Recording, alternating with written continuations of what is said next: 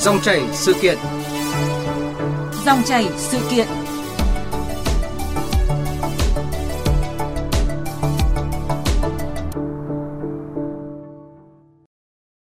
Thưa quý vị và các bạn, liên tiếp trong ít ngày gần đây, một nữ nhân viên y tế ở Quảng Ngãi bị đánh tử vong khi đang trên đường về nhà. Trước đó là hai bác sĩ tại khoa cấp cứu bệnh viện Nhân dân Gia Định thành phố Hồ Chí Minh đã bị người nhà hành hung, tấn công trực tiếp. Những vụ việc tương tự lặp đi lặp lại trong những năm qua đã khiến nhiều người không khỏi lo lắng việc hành hung bác sĩ sẽ dần trở thành vấn nạn đáng báo động nếu không có các biện pháp ngăn chặn kịp thời. Rõ ràng đây không chỉ là hành vi đe dọa tính mạng và sức khỏe người thầy thuốc, mà còn là sự thách thức pháp luật vì nghề thuốc là nghề cứu người. Dù bất cứ vì nguyên nhân gì, thì việc tấn công bác sĩ trong lúc họ đang nỗ lực cứu chữa người bệnh là hành vi coi thường mạng sống người khác, đi ngược lại với truyền thống đạo đức tốt đẹp của dân tộc. Vậy chế tài nào xử lý nghiêm các hành vi này để việc hành hung đe dọa bác sĩ không tái diễn? Về nội dung này, biên tập viên Thúy Nga trao đổi cùng tiến sĩ Nguyễn Huy Quang, nguyên vụ trưởng vụ pháp chế Bộ Y tế. Mời quý vị và các bạn cùng nghe. À, xin cảm ơn tiến sĩ Nguyễn Huy Quang đã tham gia chương trình của chúng tôi hôm nay ạ. Vâng, xin chào à, thính giả của VOV. Vâng ạ, à, thưa ông, gần đây thì đã có hai vụ hành hung bác sĩ tại bệnh viện Gia Định và một vụ chửi mắng bác sĩ tại bệnh viện Lê Văn Thịnh, thành phố Hồ Chí Minh ạ. Và qua theo dõi các vụ việc này thì ông có nhìn nhận như thế nào ạ? Có thể nói là cứ mỗi một khi mà có các cái vụ việc xảy ra thì trong lòng tôi cảm thấy nó có một cái gì đấy nó rất là buồn bởi vì là quá nhiều năm mà chúng ta rất nhiều đưa ra các giải pháp, các biện pháp khắc phục nhưng mà tình trạng vẫn xảy ra và các cái hành vi này, này thì có thể nói là manh động, táo tợn, ngang nhiên và không coi một cái cơ sở khám bệnh chữa bệnh là gì như một cái chỗ không người cho thấy đây là một cái hành vi đáng báo động về mặt vi phạm pháp luật và đáng báo động cả về mặt đạo đức và những hành vi này thì cần phải được dư luận xã hội lên án một cách quyết liệt và được các cơ quan bảo vệ pháp luật xử lý nghiêm minh theo cái quy định của pháp luật. Vâng ạ. Và chia sẻ về những vụ việc mình bị bố của bệnh nhân hành hung tại khoa cấp cứu bệnh viện Nhân dân Gia Định thì ờ, ờ, người bác sĩ bị ờ, hành hung cho biết rằng là cái sự việc lần này thì tuy không ảnh hưởng nhiều đến thể chất nhưng mà tinh thần của bác sĩ ảnh hưởng rất nhiều. À, do bệnh nhân có những lời hăm dọa lên hiện bác sĩ đang phải nhờ đến lực lượng công an để đảm bảo an toàn cho mình. À, thưa tiến sĩ Nguyễn Huy Quang, bản thân tôi thì cũng từng chứng kiến những cái giọt nước mắt tủi hờn của những bác sĩ bị bệnh nhân đánh trong khi đang làm nhiệm vụ. À, theo ông thì những cái hành vi bạo lực hành hung hay là xúc phạm thì ảnh hưởng như thế nào đến những y bác sĩ, nhất là những cái đội ngũ phải ngày đêm túc trực ừ, tại khoa cấp cứu mà hàng ngày thì à, tiếp đón tiếp nhận à, hàng trăm đến hàng nghìn bệnh nhân ạ. Kỳ này thì các cái hành vi đó chỉ vi phạm đến cái danh dự nhân phẩm mà xúc phạm đến các bác sĩ bóp cổ thì những cái hành vi này ấy, thì nó cũng chưa đủ đến mức để có cái uh, cấu thành tội phạm nhưng mà trước đó thì chúng ta cũng đã biết là cũng có những hành vi là đánh người gây thương tích trên 11%, tức Vâng. là phải chịu cái trách nhiệm hình sự, thậm chí là có các cái bác sĩ đã phải hy sinh à, về cái sau khi mà bị hành hung như là cái vụ ở Thái Bình thì chúng ta à, cũng đã biết. Nhưng mà cứ mỗi một cái vụ qua đi như thế này thì rõ ràng là bên cạnh cái việc là xúc phạm đến cái uh, tinh thần uh, thể xác của cái người thầy thuốc nhân viên y tế đang ngày đêm mà tận tụy nỗ lực để phục vụ người bệnh đặc biệt là ở các cái khoa cấp cứu tức là giành giật sự sống uh, cho cái người bệnh và rồi các cái khoa sản uh, ở một số các cái khoa khác.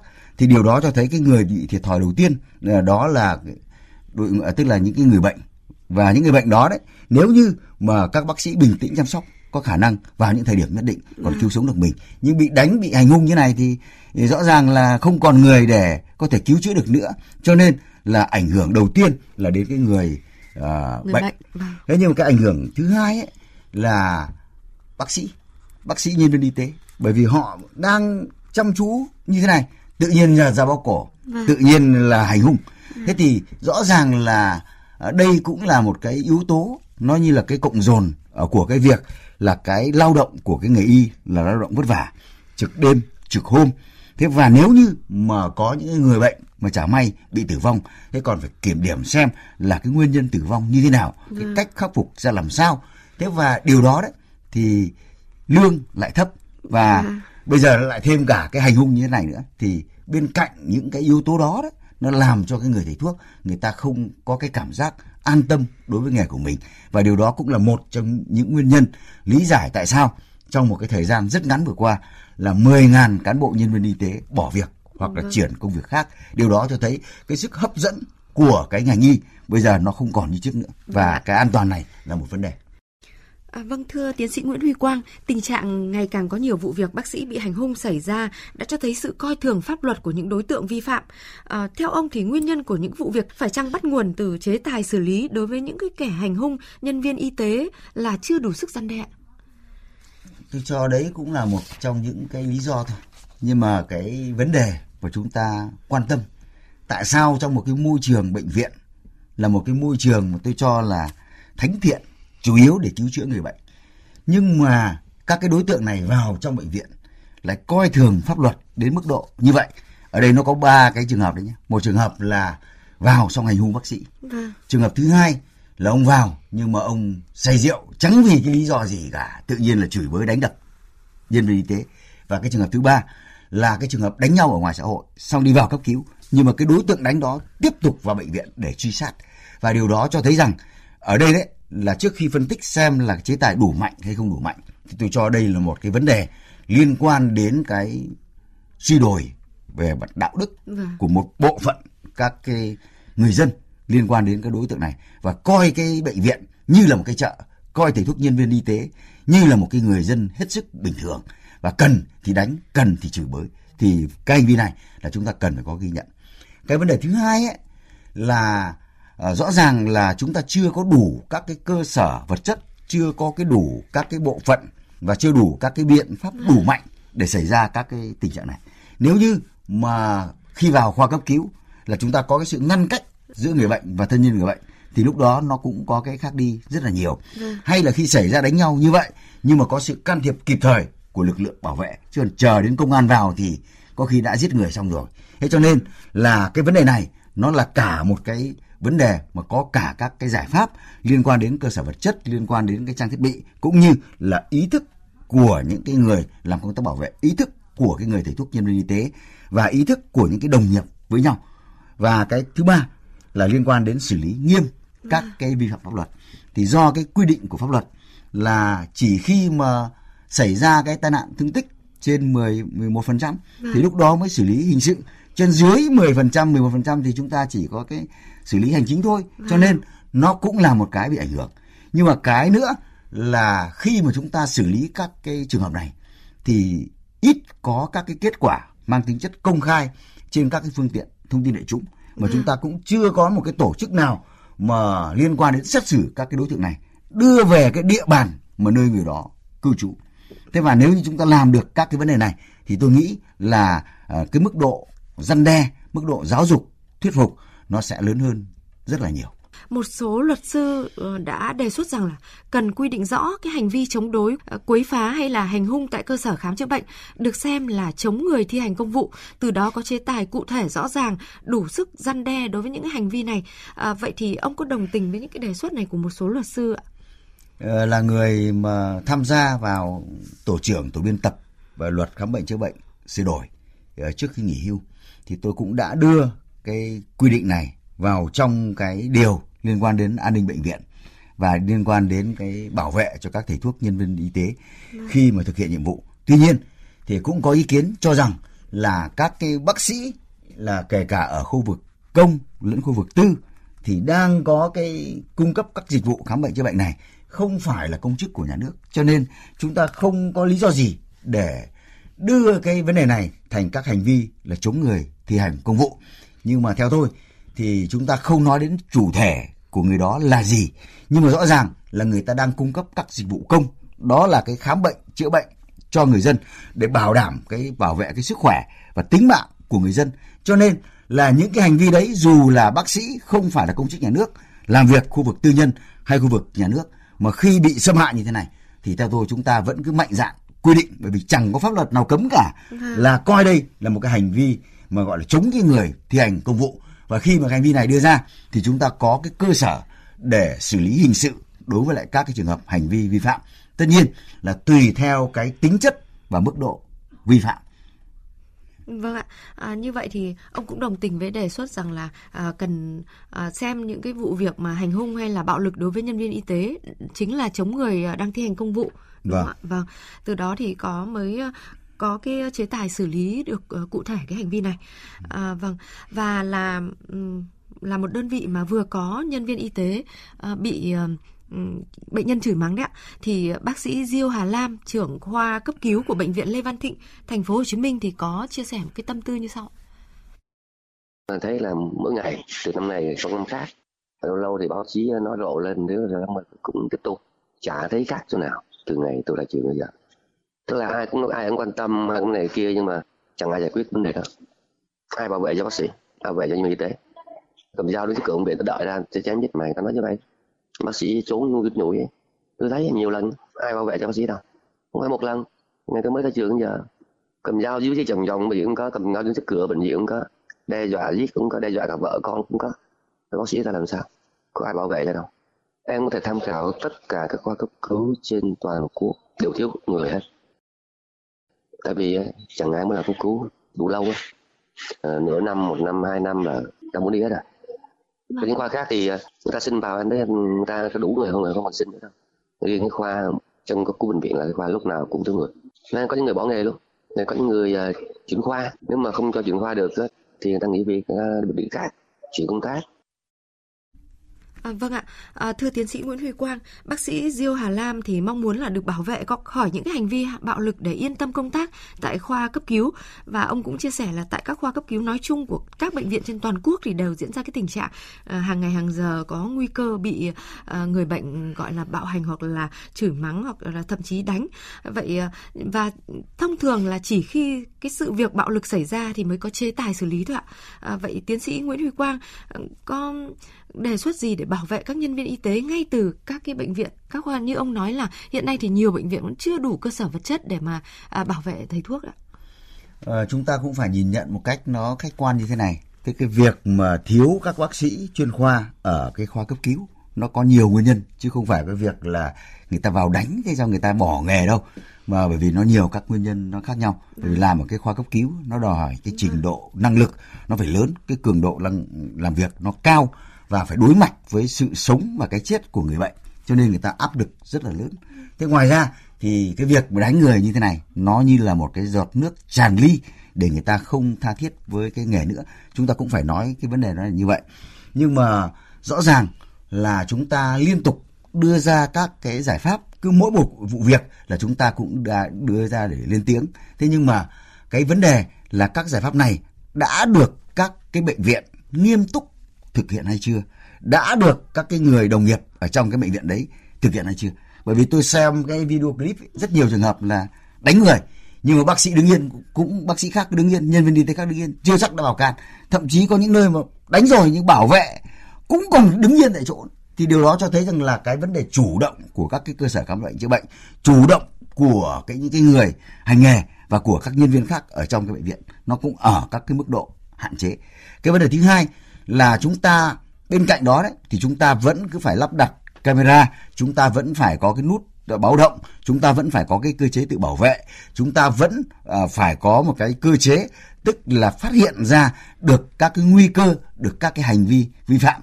Và khi có vụ việc thì phải được bảo vệ can thiệp kịp thời. Một cái vấn đề nữa là bệnh viện phải ký với lại các cái cơ quan uh, công an ở cái sở tại để có một cái cơ chế phối hợp. Mà khi vụ việc xảy ra thì có phải có một cái sự can thiệp một cách kịp thời. Thế và trong cái dự thảo luật khám bệnh chữa bệnh hiện nay đấy thì Bộ Y tế cũng đã đưa vào rất nhiều các cái biện pháp mà để chúng ta thực hiện. Trong đó có cái biện pháp tức là trang bị các cái công cụ hỗ trợ tư pháp. Vâng. Vì uh, nếu như chúng ta được trang bị này, xong người bảo vệ lại được uh, tập huấn có cái kỹ năng để phát hiện và kịp thời ngăn chặn các hành vi vi phạm thì tôi nghĩ là chúng ta sẽ hạn chế được rất nhiều các cái vụ việc tương tự đã xảy ra. Vâng ạ. Và qua hai số điện thoại của chương trình là 0243 934 1040 và 0243 5563 563 thì ờ, có vị ờ, thính giả. Alo, xin chào thính giả. Con tên là Chánh ở Quảng Ngãi. Con nói ừ. thiệt á là con nghe qua những cái vụ hành hung bác sĩ như vậy á, đặc biệt là xảy ra hai cái vụ như vậy á ừ. là thật sự là rất là nổi giận con rất là, là cảm thấy là tức giận luôn là họ đã cứu chữa mình mà mình hành hung họ như vậy. Là con nhân qua đây là con đề xuất mấy cái ấy là thứ nhất là con muốn sửa đổi lại cái luật uh, khám chữa bệnh đó là khi mà hành hung bác sĩ á là đưa vô cái tội là chống người thi hành công vụ thôi. Chứ không có cần là trên 10 hay 11 phần trăm gì hết còn bây giờ là con muốn các cơ quan chức năng của mình á, là ra cái chỉ thị là sẽ cứ hành hung bác sĩ là khởi tố điều tra.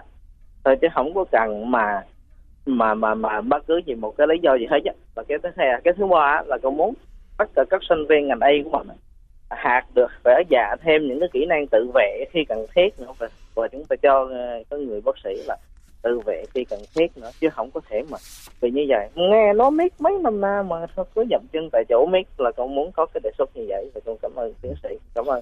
Rồi cái ý kiến của bạn rất là hay bởi vì là như lúc nãy là biên tập viên và chúng tôi cũng đã có cái đề cập là chúng ta phải đề nghị bổ sung vào trong cái luật khám bệnh chữa bệnh là những cái hành vi đó coi như là cái hành vi để chống người thi hành công vụ và tất cả các cái vụ việc này thì tùy theo tính chất mức độ và nếu cần là chúng ta phải khởi tố uh, hình sự ngay. Thế và một cái vấn đề nữa mà ý kiến khá là hay đó là chúng ta đưa vào trong các cái chương trình đào tạo ờ, đối với lại các cái bác sĩ, các cái kỹ thuật viên, ừ. các cái điều dưỡng viên là về các cái kỹ năng để chống cái hạn chế tối đa các cái hành vi ờ, vi phạm pháp luật như thế này thì đây là các cái ý kiến đáng để chúng ta suy nghĩ và cần phải có cái sửa đổi bổ sung ngay vào trong cái dự thảo luật khám bệnh chữa bệnh. Vâng ạ. Và Phó Giáo sư Tiến sĩ Nguyễn Lân Hiếu, đại biểu Quốc hội, Giám đốc Bệnh viện Đại học Y Hà Nội thì ờ, cũng có kiến nghị rằng cần có đạo luật chống hành hung nhân viên y tế để góp phần làm nguội những cái đầu nóng mỗi khi vào bệnh viện ạ. Bởi vì thực tế theo thống kê của Cục Khám chữa bệnh Bộ Y tế thì à, những hành vi hành hung nhân viên y tế chủ yếu xảy ra ở bệnh viện tuyến tỉnh, chiếm đến 60% số vụ việc. Tiếp đó là bệnh viện tuyến trung ương ạ. Theo ông thì chúng ta cần xây dựng một cái đạo luật chống hành hung nhân viên y tế chưa ạ? Ờ, hiện nay đấy thì ờ, chúng ta đang sửa đổi cái luật khám bệnh chữa bệnh. Chúng ta cũng đang xây dựng cái luật bảo hiểm y tế chúng ta cũng thực hiện xây dựng cái luật dược sửa đổi luật trang thiết bị để phủ kín các cái luật mà hạn chế các cái tiêu cực xảy ra như cái thời gian vừa qua. Thế và bên cạnh đó đấy thì chúng ta còn phải xây dựng cái luật y học cổ truyền thế rồi là cái luật về chuyển đổi giới tính luật dân số vân vân. Cho nên là cái luật mà chống cái hành hung nhân viên y tế thì tôi thấy là uh, chúng ta cũng đã có cái luật khám bệnh chữa bệnh đưa hẳn một cái điều mà dài đến một trang rưỡi về các cái biện pháp đưa ra là là là cũng đã xác định được uh, các cái biện pháp cũng như là cái uh, biện pháp để giải quyết các vấn đề này. Một cái vấn đề nữa là trong cái bộ luật hình sự là cũng đã có các quy định các cái tội danh liên quan đến cái vấn đề này rồi. Thế cho nên là tôi tôi theo tôi thì không cần phải xây dựng một cái đạo luật để chống hành hung nhân viên y tế mà chúng ta phải bổ sung vào trong cái luật khám bệnh chữa bệnh. Vâng. Ví dụ như là các cái biện pháp là coi như đấy là chống người thi hành công vụ hay và một số các biện pháp mạnh khác thì thì có thể nói là nó cũng đã đủ các cái yếu tố giáo dục thuyết phục, đủ các yếu tố răn đe và đủ cái yếu tố để chúng ta truy cứu trách nhiệm hình sự các đối tượng này. Vâng ạ, và nhìn nhận về những cái vụ việc đã xảy ra thì một số ý kiến ờ, nhận xét rằng là cái tình trạng mà hành hung nhân viên y tế thì thường xảy ra ở bệnh viện công, còn bệnh viện tư thì chưa từng xảy chưa thấy xảy ra cái vụ việc bạo hành nào. Vậy từ góc nhìn của mình thì ông có thể phân tích thêm về cái công tác khám chữa bệnh đón tiếp tại bệnh viện công và bệnh viện tư hiện nay ạ?